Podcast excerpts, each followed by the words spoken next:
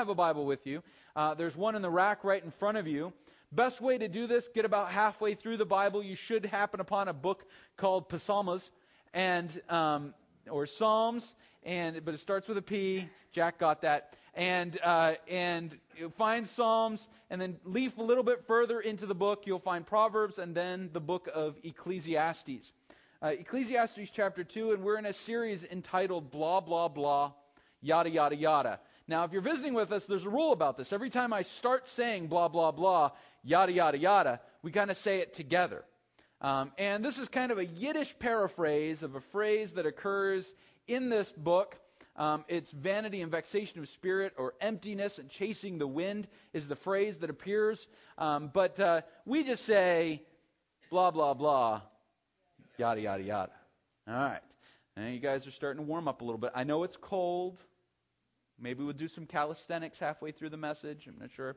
Um, but we want to do this. Ecclesiastes chapter 2. Now, if you missed last Sunday's message, it's because I didn't preach it. Um, we, we had an awesome missionary here. I did record the message, though, so you can get it on CD or you can get it off the podcast if you want. Um, uh, you can go to gracemerrimack.org and download it on your computer. Um, I know that not everybody has access to that, so you can you can also talk to our Alpha Geek lurking in the back. Doug Wilcox in the striped shirt, and he can get you a copy of the of the audio of the message that was on the last half of Ecclesiastes. Um, it's a pretty much it's a pretty important message as to understanding the book, but we're going to move on to Ecclesiastes chapter two.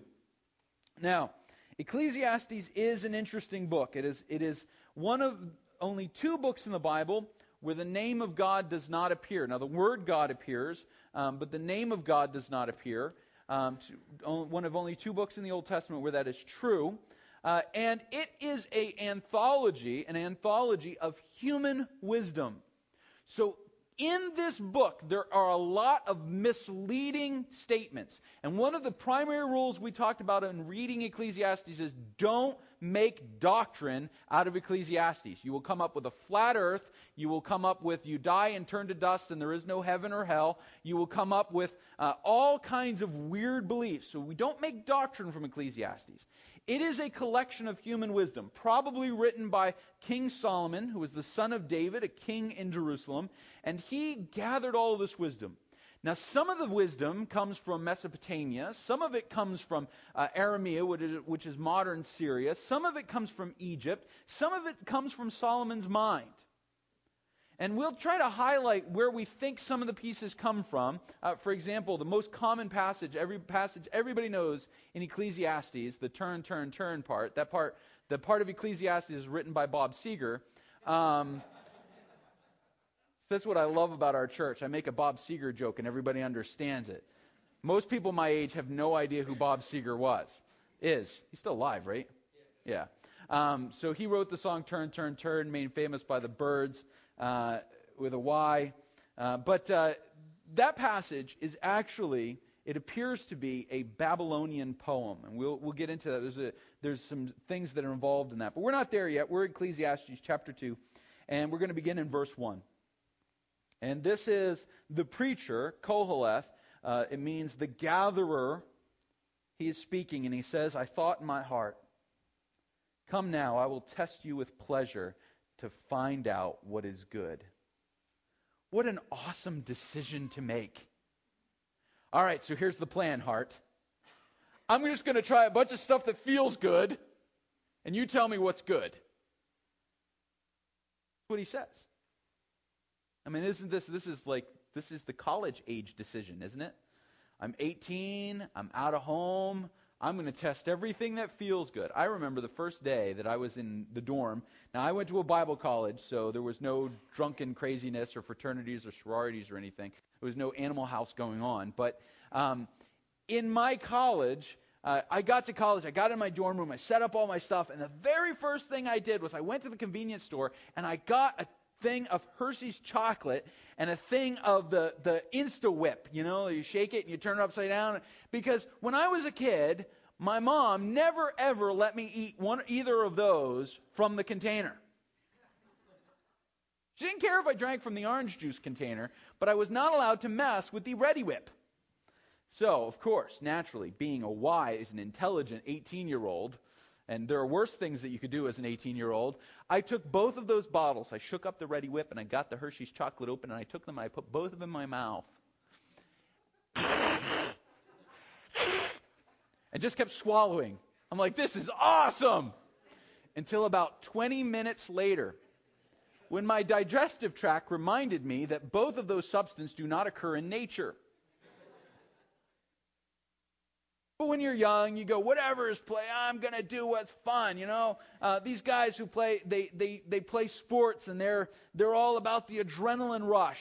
You know, and it's like, ah, you know, they're pounding away at their bodies, and you're sitting there going, oh, you are going to so regret this in about 20 years. No, we're pounding away, and we're, we're tough, and oh, my back hurts a little bit. I'll just take 15 Advil. You know, this is, this is, then it goes away. It's not there anymore. Like, no, actually, it's not that it's not there, it's that you don't feel that it's there. Um, and uh, these they just destroy their bodies because we say, oh, say to my heart, whatever is good, I'm just going to do it. Verse, verse, continuing in verse 1, but that also proved to be meaningless, proved to be empty. Laughter, I said, is foolish. what does pleasure accomplish? I tried cheering myself with wine and embracing folly, my mind still guiding me with wisdom. Now, that's actually an oxymoron, what he just said. I embraced folly while my mind was guiding me with wisdom. By definition, those two things cannot exist together. I wanted to see what was worthwhile for men to do under heaven during the few days of their lives. He said, Hey, man, live fast, die young, leave a good looking corpse. This is, this is the rationale. And we could probably, we can look at this and we could see themes of this all through our world. Now remember, what he's reporting is not what God wants us to do. He's reporting human wisdom. And human wisdom says, well, if it's, we're all going to die anyway, we might as well have fun on the way. I undertook great projects, verse 4. I built houses for myself and planted vineyards. I made gardens and parks and planted all kinds of fruit trees in them. I made reservoirs to water groves of flourishing trees. I bought male and female slaves and had other slaves who were born in my house. I owned more herds and flocks than anyone in Jerusalem before me. I amassed silver and gold for myself and the treasures of kings and provinces. I acquired men and women singers and a harem as well, the delights of the heart of man. I became greater by far than anyone in Jerusalem before me. In all this, my wisdom stayed with me. Again, oxymoron. But who, in their adventures and excitement and fun and let's attack life and live life, ever goes, I'm an idiot? I'm a moron and I'm going to relish in it. Everybody thinks they know what they're doing. I'm in control. I'm in control. I know what I'm doing. I'm in control. Until they get arrested, then, well, I, I don't know what I was thinking. I don't know what I was doing. He begins a little bit of a poetic phrase here in, chap- in verse 10. I denied myself nothing my eyes desired. I refused my heart no pleasure. My heart took delight in all my work, and this was the reward for all my labor. Yet when I surveyed all that my hands had done and what I had toiled to achieve, everything was meaningless, a chasing after the wind, and nothing was gained under the sun. Then I turned my thoughts to consider wisdom, and also madness and folly. And what more can the king's successors do than what has already been done? I saw that wisdom is better than folly, just as light is better than darkness. The wise man has eyes in his head, while the fool walks in the darkness. But I came to realize that the same fate overtakes them both. Then I thought in my heart, the fate of the fool will overtake me also. What then do I gain by being wise? I said in my heart, this too is meaningless. For the wise man, like the fool, will not be long remembered. In days to come, both will be forgotten. And like the fool, the wise man too must die. That's like depressing. That's why we call this the emo gospel, the goth gospel. This is just dark. Verse 17 So I hated my life because the work that is done under the sun was grievous to me. All of it is meaningless, a chasing after the wind. And that's that phrase, blah, blah, blah, yada, yada, yada. I hated all the things I had toiled for under the sun because I must leave them to the one who comes after me. And who knows whether he will be a wise man or a fool? Yet he will have control over all the work into which I have poured my effort and skill under the sun. This too is meaningless. So my heart began to despair over all my toilsome labor under the sun. For a man may do his work with wisdom, knowledge, and skill, and then he must leave all he owns to someone who has not worked for it. This too is meaningless and a great misfortune. What does a man get for all the toil and anxious striving with which he labors under the sun? All his days he work, all the days his days his work is pain and grief, and even at night his mind does not rest, and this too is meaningless. Got to love this conclusion. Here you go. Ready? What did he start this chapter with, by the way? What did he pursue?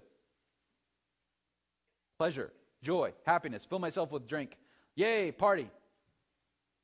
Verse 24. So, a man can do nothing better than to eat and drink and find satisfaction in his work. This too I see is from the hand of God. For without him, who can eat or find enjoyment?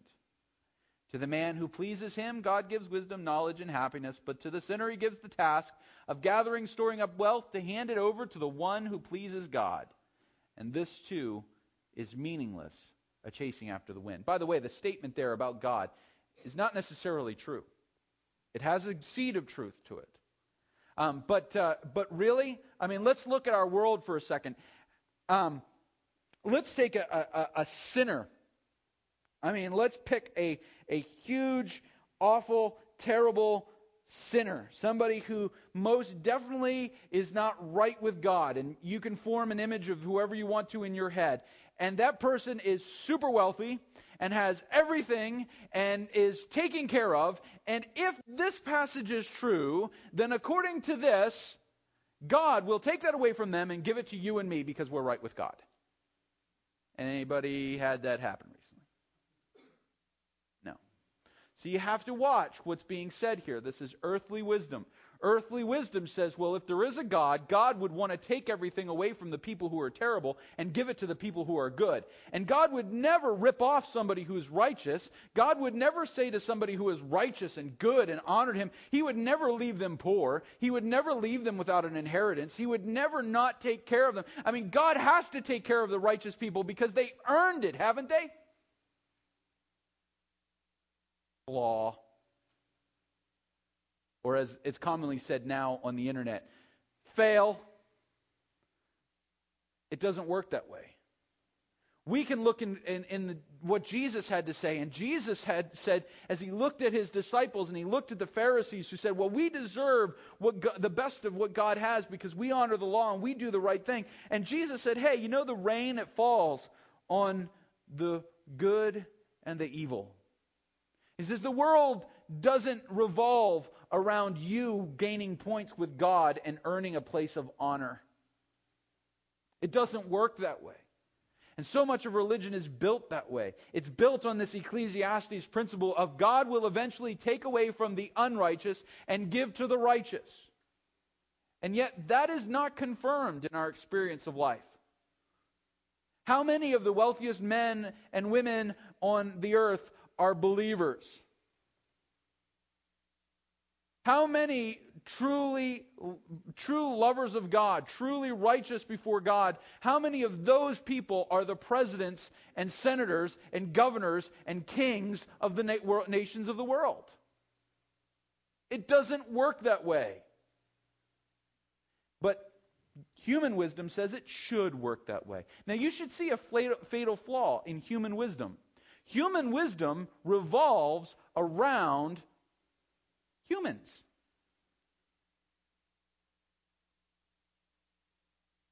We're not careful, it leaks into Christianity. leaks into our faith. God loves me. Jesus came to die for me. God gave me gifts. The Holy Spirit of God showed this to me. What does that revolve around? It revolves around me. You know that in Scripture, every time that God blessed someone, it was not because they deserved it, but because someone besides them needed it.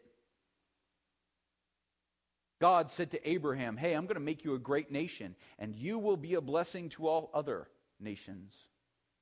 Jesus said to the disciples, Hey, I'm going to give you all kinds of cool powers. And they were like, Sweet, so we can like play Vegas? No. So that you can go out and preach the gospel of the kingdom of Jesus Christ to people. So that they will know that you are my disciples. I'm going to give you something that you can definitively say, this is the word of God. This is the message of God. Everywhere in the Bible that someone is blessed, it is so that they could be a blessing to someone else. But human wisdom says, I am blessed for myself. Look at what he says. He says, Why on earth would I work so hard and do so much if somebody else is just going to reap the benefits? Oh boy. I get myself in trouble when I, I start taking this, off, taking this on. But the mentality that says to get all you can and can all you get, it doesn't matter whether you throw a Christian mask on it or not, it is still wrong. If God blessed you with wealth, He blessed you with wealth so that you would be a blessing to others. It's not communism. And I know some people are like, whoa, whoa, that sounds like communism. From each according to their ability, to each according to their, their need, right? Which I used to, we have a couple of my former students in the room. I used to ask that. I was like, where does this appear in the Bible? You know, like Mark, John. Were you guys in the class where I did the uh, the quiz where every answer was Jesus? No, you weren't in that class. Um, they, I actually had kids fail a test where the answer to every question was Jesus, because they used to write Jesus for everything. But that's beside the point. Um, we look at this and we go, we go, oh, that's not right. God blesses you to be a blessing to others. Now, there are some primary blessings that He gives to us. He blesses us, first of all, to be a blessing to our families. When you read the scriptures and you read the statements that the Apostle Paul and Jesus and the Old Testament back up, and they make statements about husbands as the head of the household, and they say, you know, husbands, they, they, you know, you are the head of the, of the wife as Christ is the head of the church, and most of the men are like, yeah, I'm the head of the household, you listen to me. And in reality, what it says is God is going to bless you through Jesus to be a blessing to your wife and your children. That's why you are blessed. You are not blessed in order to be a blessing to yourself. You are blessed to be a blessing to them.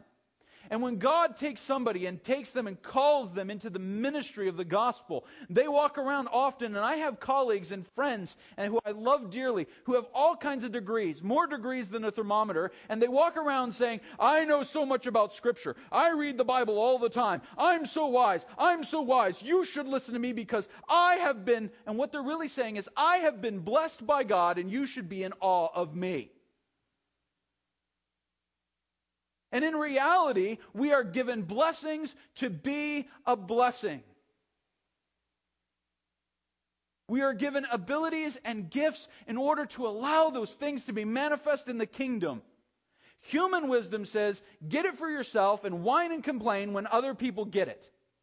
Have you ever seen the bumper sticker, I'm spending my grandchildren's inheritance? I got to be honest with you. Your grandkids really should be able to work for a living. And if your grandkids can't get a job because they're lazy, it's one thing if you can't get a job because you're qualified and there are no jobs available. They can't get a job because they're lazy. The last thing they need is an inheritance from you. It's just all the grandkids are like, man, he just ruined my chances. I see my grand, grandfather's over there rewriting the will. You know, but th- this this is this is this mentality and it, it the, the mentality that, that pervades this creeps down into our culture because we say well well i don't have anything so i deserve it because i should get it and so somebody else needs to give it to me and that's wrong too That's not the, the world is not a welfare state. The wealthy are not required to give. They should be privileged to do it. They should do it out of the love of their heart, not out of the code of the law, but I'm not going to get into that.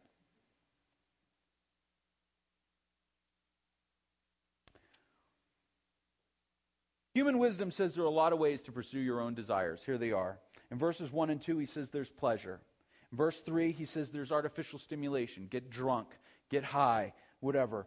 In article in verses 4 through 8, he says accomplishment and wealth will do it. In verses 10 through 11, he, he basically says, man, do whatever makes you happy. A form of hedonism, and that will do it. But in the end, that is all just emptiness and chasing the wind. It's just blah, blah, blah. Yada, yada, yada. And maybe happiness is found in work, but he says, no, it's not, because no matter what I build, eventually I'm going to die and leave it to somebody else. And that doesn't do anything for me. And human wisdom says it's not work you do, and it's not work you do for others, and it's not work you do for someone else, because ultimately all of your work passes away. You will die. The wise will die just like the fool, so what's the difference? If I might paraphrase his conclusion, it goes like this Life sucks.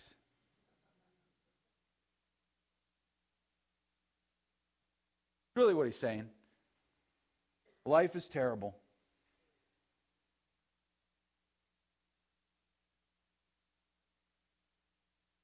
And here's the deal. If we live this, and there are people all through the world living this, and I pick on teenagers who get into college and they, they pursue drunkenness because they think that's going to bring pleasure. Or I, I pick on adults, to be honest, who trade the obsession with drunkenness with the obsession with money. And, and we have as much of a problem with an addiction with money in our Western society as we do an addiction with uh, alcohol and drugs and all those other things. It's just that we trade one addiction for another um, but we, we, we say, well, maybe this will bring me happiness. Maybe if I and and some of us some of us really enjoy work. How many of you enjoy what you do for a living? Do you do it because you have to, or do you do it because you want to? It's half and half. I mean, it's not always the same. Man, there are some Sunday mornings I wake up, I'm like, whoa, it's Sunday. That means I get to preach. Awesome. Great. Fantastic. I'm going to do it. Usually those are the Sundays that everything falls apart right before the service. So I'm, I'm jazzed up so I get down to a normal level of excitement by the time I actually get to the service. And, uh, you know, my normal level of excitement is I'm a little hyperactive, so it bounces. But there are other Sundays I wake up and go, oh, man, I have to preach and and and I start to see everything. But ultimately, really, I just enjoy what I'm doing. I, I would do it for free. Don't take that as a recommendation. Uh, but I, I, just enjoy doing. I did it when I worked full time. I enjoyed pre- speaking. I enjoyed preaching. I enjoyed mentoring people. I enjoyed working with people.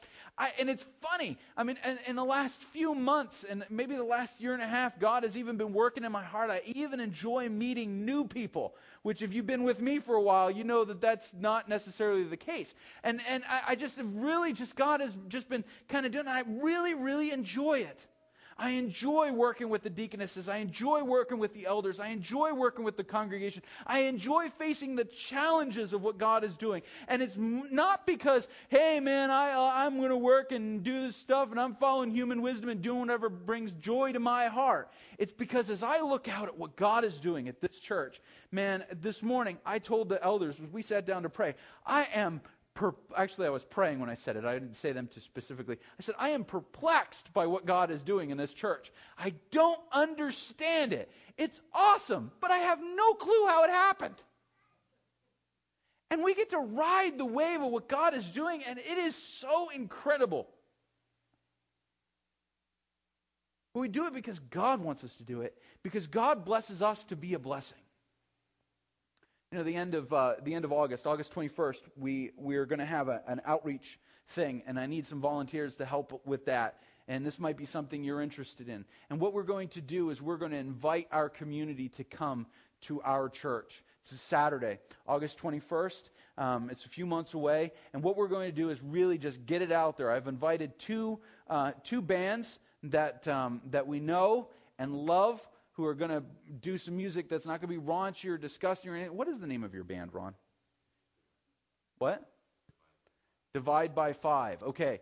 Um, so there are two bands. I didn't know the name at the time, so now I know. Two bands. One called Three Chords and a Cloud of Dust, and uh, a band called uh, Divide by Five. What a! It's going to be a mathematical poster. Um, but we've invited them to come and play. Um, and just basically open up our property and say to the community, hey, come out, be a part of this thing. Corey Chase is downstairs, but I guarantee that Corey will volunteer to airbrush and do tattoos, temporary tattoos for kids and paint faces. I guarantee that Terry Larnard will have a billion things that we can do because Terry's good with ideas like that. And we're just going to say to the community, hey, come on out. Bring a blanket. Bring a chair. Come and listen to a band. Let us, let us just be a service to you. And they're going to say, What's the ulterior motive? Well, here's our ulterior motive. We're going to ask everyone that comes to the concert, comes to the picnic, the price of admission is going to be one piece of non perishable food that we can give away to a needing family. That's all. Come and journey with us be a part of this thing. We think that if you meet this church, this wild, uncontrolled, nuts church, and our church is nuts. I mean, we've got so many different things going on. People come up to me and they say things, and I just start laughing. It's just hilarious. People got crazy sense of humor and, and want to do bizarre things, and I just think it's a riot. It's awesome. Um, and uh, but we, we're just going to say, hey, come and be a part of this. You say, well, when are you going to tell them about Jesus? When are we not? The way we live, the way we interact, the way we open ourselves up in a way that most churches are not willing to do. I mean, let's be honest. How many churches you know would invite people into their lives? Just the standard rabble out on the street. Not pre Christian people, just the schlubs. And say, hey, come in and be a part of this. Can you help us out being this? Will you journey with us and opening that door? Why? Because God has blessed us. Have you looked around this property? If you're a part of our church, have you looked? If you came over with me from Heritage, have you looked? Our entire building would have fit inside this auditorium. And we jammed sometimes 80 to 100 people inside that room. I mean, we had kids in the children's church. All right, everybody, now we're going to jump to the left. You know, I mean, they were packed in. We had a fence to keep them from getting into the auditorium. Literally, it was on wheels.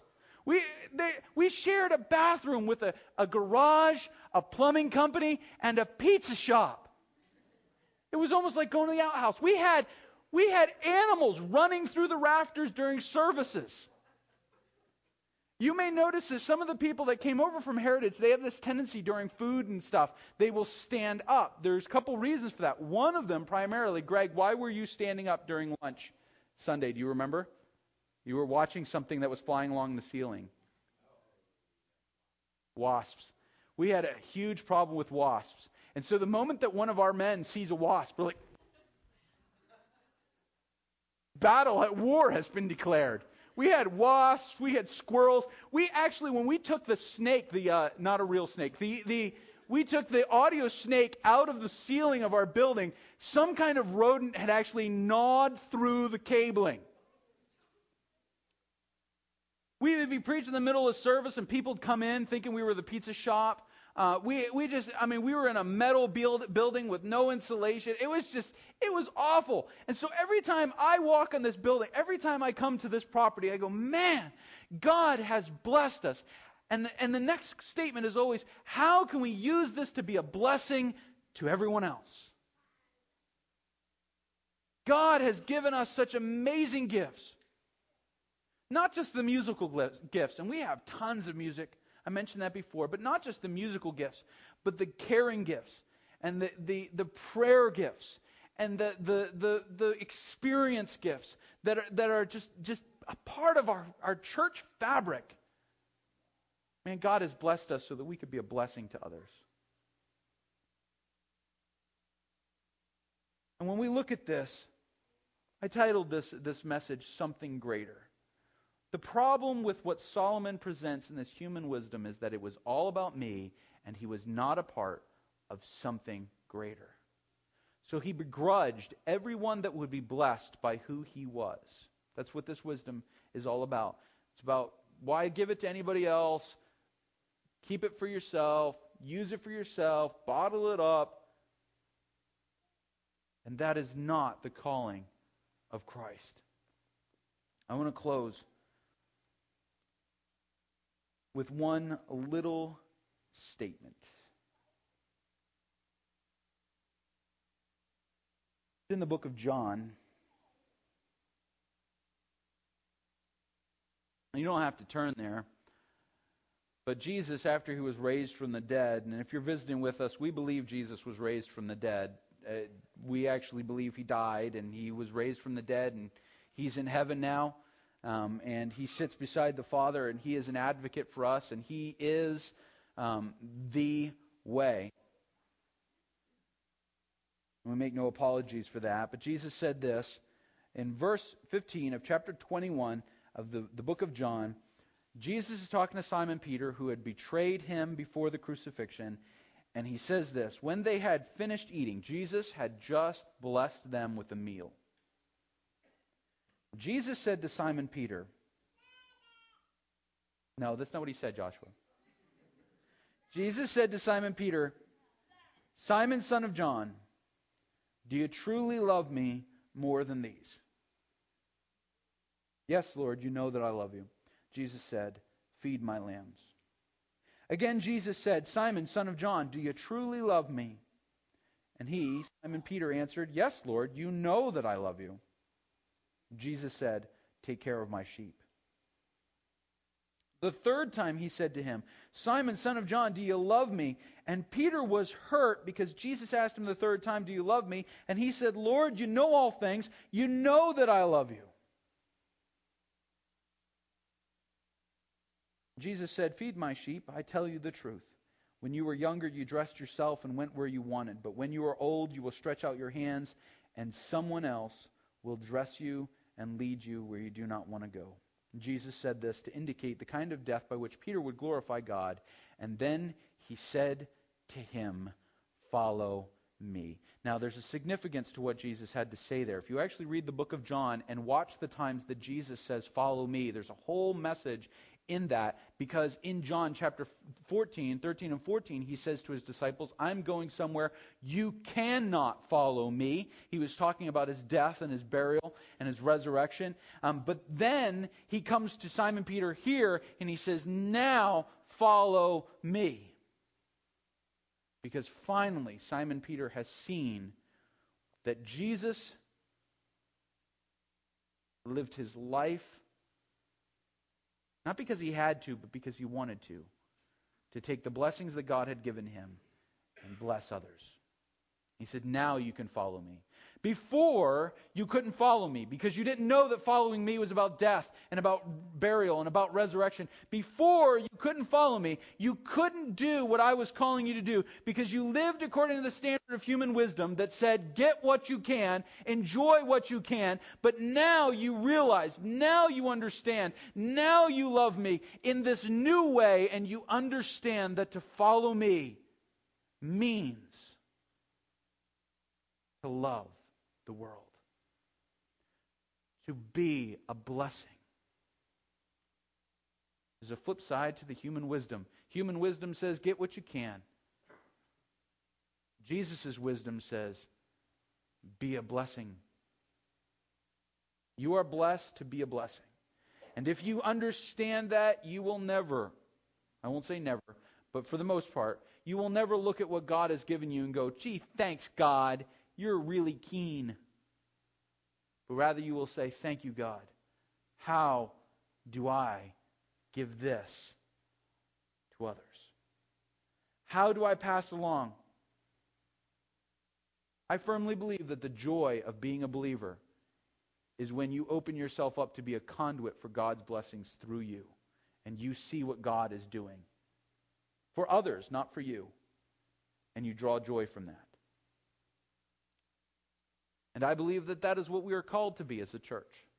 To not hoard what we have, I want to close with one statement from one of our guys. He doesn't like me to, to illuminate um, some of the things he says, but he's actually a pretty smart guy. Um, Peter Lindsay and I were shoveling uh, um, wood chips in the rain a few weeks ago, and we were talking about our church, and we were talking about things we need to deal with and stuff. And and Peter's very faithful, taking care of mowing the lawn. By the way, last week I said he's looking for volunteers. He's not. Scratch that. He doesn't want your help. No, uh, no. But uh, Peter, Peter was talking about the property, and, and if you don't know, Peter and Bob and, and a, a select chosen elite um, take care of this the property.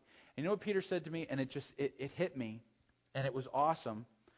Um, Peter said, You know, I take care of this property and I make sure the lawn is mowed and I make sure all this stuff because I just believe, and I'm paraphrasing exactly what he said, but he said something along the lines of, Because I believe that one day we will use this to reach our community, to reach the people around us. And I was like, I'm like, wow, that, that is so powerful. That the reason he takes care of the lawn and the reason he tends to all those things is a good thing he does because I, I don't. Um, and I, I don't want to mow the lawn. Uh, I, I, would if I had to, but I'm not part of the elite. Um, I don't have that spiritual gift. It's in Second Opinions 3. Um, but the just this one idea. Man, God has given us, us this, and it is awesome. And I can't wait to see God use it to bless others. I was like, wow. Man, that's a sermon. I should preach that. Oh, wait, I just did. Let's close with a word of prayer. And we'll, uh, we'll, we'll end with our, our last worship. Heavenly Father God, you blessed this earth so that it would give its, its, its produce and its, its, its bounty to feed us and to take care of us. You blessed Abraham, and in blessing him, became a blessing to nations as the nation of Israel gave us the scriptures, gave us David, ultimately gave us Jesus. Lord, you blessed Moses with the law, which illuminates to us our need for a Savior. You blessed us with Jesus who gives us not just uh, not just a life to live. He gives us salvation. He gives us uh, hope. But he also lived before us a life that was totally and completely committed to blessing others. You blessed Paul. You blessed the church. Father, as a part of the church that spans over millennia, I know that the church has often hoarded up the blessings you have given to us. Become a nation unto its own, become nation builders, become arguers and disputers, has become crusaders, become bigots. But God, we can't change the sins of the past. What we ask is that we as a church, you will open our eyes to the blessings you have given us. Both those huge blessings going back to creation and Abraham, and the blessings that are temporal and here and are no smaller. And that we would be a small part of your kingdom. That we would be conduits for your blessing. To our community, to our town, to our families, to our our fellow believers, to the, to the downtrodden and to the built up, to the rich and to the poor, to the barbarian and to the Greek. Father, I thank you so much for the people you have gathered here as a church, as a congregation, who pour out so much of their, their, their gifts and their, their, the things you give them, the blessings you give them. They pour them out.